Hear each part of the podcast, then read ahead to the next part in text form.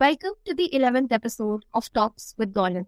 My name is Akshita Maheshwari and I am the content and growth lead here at Daulat. Today we have with us Varun Fatehpuria, the founder and CEO of Daulat. Daulat is a tech-enabled all-in-one solution that provides customized portfolio solutions for investors to invest better and reach their financial goals. Before Daulat, Varun worked with some of the biggest investment firms in the world like Bloomberg and Blackstone. He also graduated with distinction in finance and information systems from Hong Kong University of Science and Technology. He is also a NSIM certified investment advisor. Varun, we're glad to have you here with us today. Thank you so much for having me once again, Akshita, on the show. So today we're going to talk about something extremely important, which is asset allocation and what's it, what, why is it so important? Uh, before trying to uh, get to know more about asset allocation, Varun, could you please tell us something about what we mean by asset classes and what are the different kinds of assets? Exactly right. So I think it's really important for our viewers and listeners to understand what an asset class is before understanding the importance of asset allocation and what exactly does that mean, right? So asset classes, put simply, are a grouping of investments that exhibit similar characteristics. Today, there are broadly four major asset classes in which you could invest your money. Number one are equities or stock, this is something that most of the investors in a country are most familiar with. Every time you buy a stock or a share in the stock market, whether that's on the Bombay Stock Exchange or a Nifty or, or a National Stock Exchange of India, you are investing in equities and more specifically public equities. This is an asset class that holds the most potential of providing you with longer term wealth creation opportunity. Number two is debt or fixed income. So let's say if you put your money in a bank account or you open a fixed deposit with the bank, right? That is a form of a debt or a fixed income investing because here the bank is obligated to pay you a certain amount of interest and principal on time at a predetermined rate of interest that is decided at the time of making the investment, right?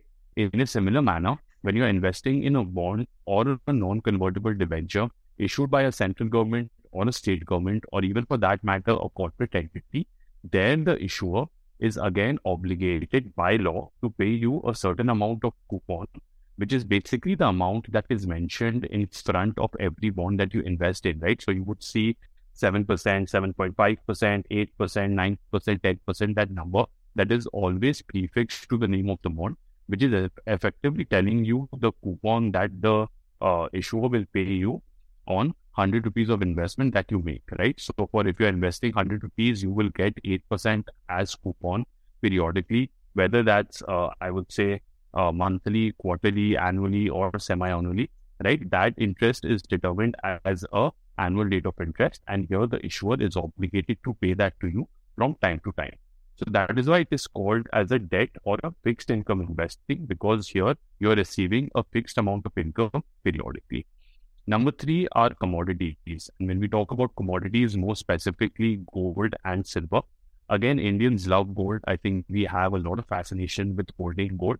But unfortunately, a lot of that gold is primarily only used for consumption purposes. We do not typically look at gold as a financial asset. And I think that is the reason why there has been a concentrated effort by the government over the past few years to financialize gold as an asset class. Again, gold as an asset class holds the most potential of providing you with that hedge and a cushion against the volatility in the equity markets that we have seen over the last 15 to 18 months. And number four is real estate. Again, Indians love holding physical pieces of real estate, whether that's a piece of land, whether that's a building or an apartment, right? But we all know the challenges of associ- uh, associated with investing in real estate as an asset class. It tends to be highly illiquid, right? It would probably take months or even in some cases years to actually be able to sell your real estate. And it requires a very high ticket size. So to basically mitigate all of those problems, real estate also as a financial asset uh, has been introduced in India by launching something called as a real estate investment trust. Similar to how you own pieces of, uh, I would say stocks by investing in a mutual fund, right? You could again, in a similar manner, own physical pieces of real estate.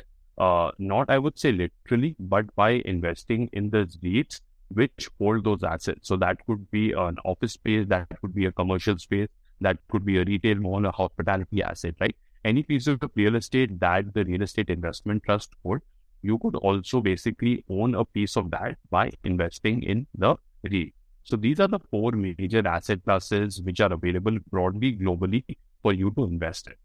As soon as one gets to learn about these different asset classes, obviously the first question that pops in our mind is which is the best asset class to invest in? So what do you have to say about that? Right. Again, Akshita, this is an often asked question which I get asked by investors almost on a daily basis. Which is the best fund? Which is the best asset class to invest me that is going to give me the highest return? And I think that is exactly the wrong question to ask. And let me explain that to you with an example. Let's say if you're out there in the market looking to purchase a car, right? In all probability, until unless you have a lot of money, you're not going to ask which is the best car to buy, right? You'll probably understand what your own requirements or preferences are in terms of, let's say, what seating configuration do you want? Whether you want a four seater, a six seater, a seven seater. Are you looking to buy a, SUV or a sedan or a hatchback? Uh, are you looking to buy a petrol, diesel, or an electric car? And finally, what the price bracket are you looking to buy this car in?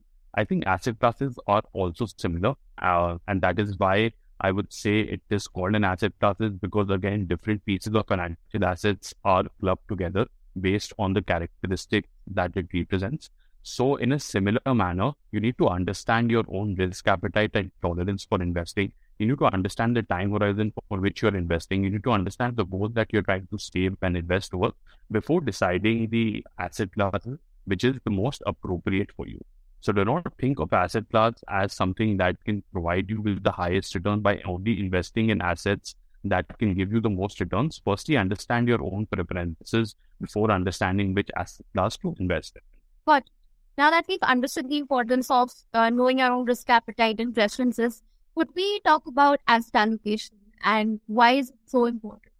So asset allocation is simply the process of splitting your investments into different asset classes. It's that simple.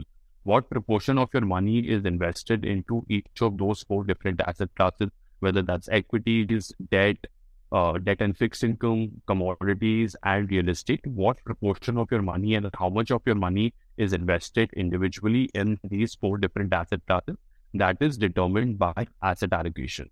And that is why it is so important to get this piece of information right, right from day one. So instead of randomly investing your money across different asset classes in the name of creating a diversified portfolio, you need to get, I would say, asset allocation right, right from day one. So as an individual, you could perhaps have multiple different personal financial goals that you're trying to save towards, and that's completely okay. But you're, if you're able to actually categorize and bucket your investments around goals and then attach an asset allocation to each of those goals, you will see your entire investment journey becomes a lot more process driven and a lot more, I would say, simpler. Okay.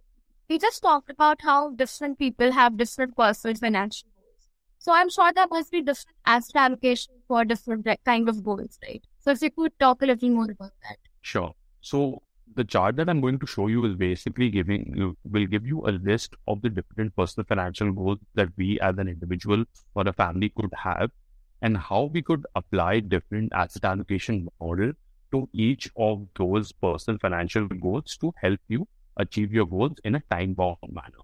Because it is really important to understand that where a study showed that over 93% of a portfolio's performance is actually determined by its asset allocation.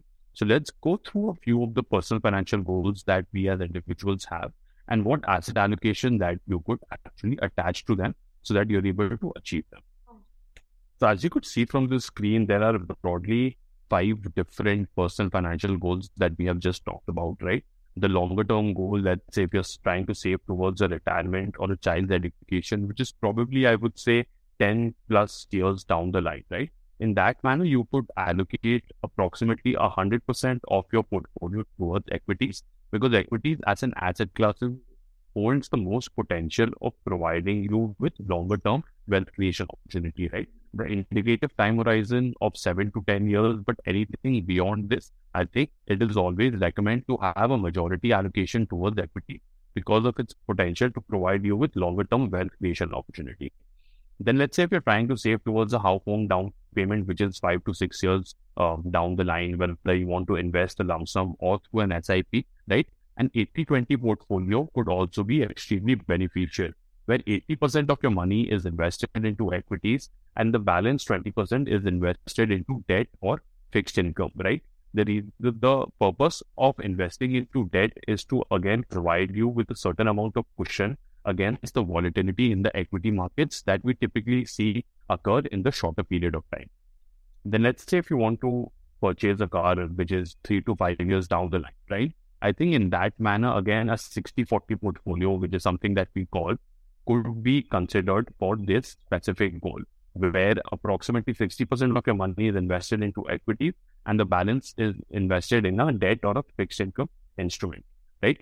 Then, if you come to, let's say, if you're wanting to take a vacation, which is two to three years down the line, again, having a majority allocation towards debt as an asset class is, is again prudent, right?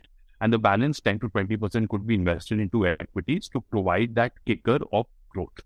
And let's say if you are just, you know, want to have a goal which is going to occur in the next 12 to 24 months, right? Something like an emergency fund, right? Again, you do not want to get, uh, I would say, too adventurous with putting a lot of your money into asset classes, which tends to be extremely volatile, right? So having a majority allocation towards debt as an asset class, where hundred percent of your money is actually invested into it, is again very prudent, right? So these are, I would say, broadly the five to six percent financial goals that any individual could have. And if you try to basically match your asset allocation to the goal that you're trying to save towards uh, in the specific time bound manner, then you will see your investments become a lot more process driven. Done. Got it. Well, this session has definitely been very insightful. And I hope that it was uh, knowledgeable for our viewers and listeners as well. And they got to learn a lot about asset. Uh, we'll see you again next week for another episode of Talks with Daulat. Thank you. Thank you so much, Akshita.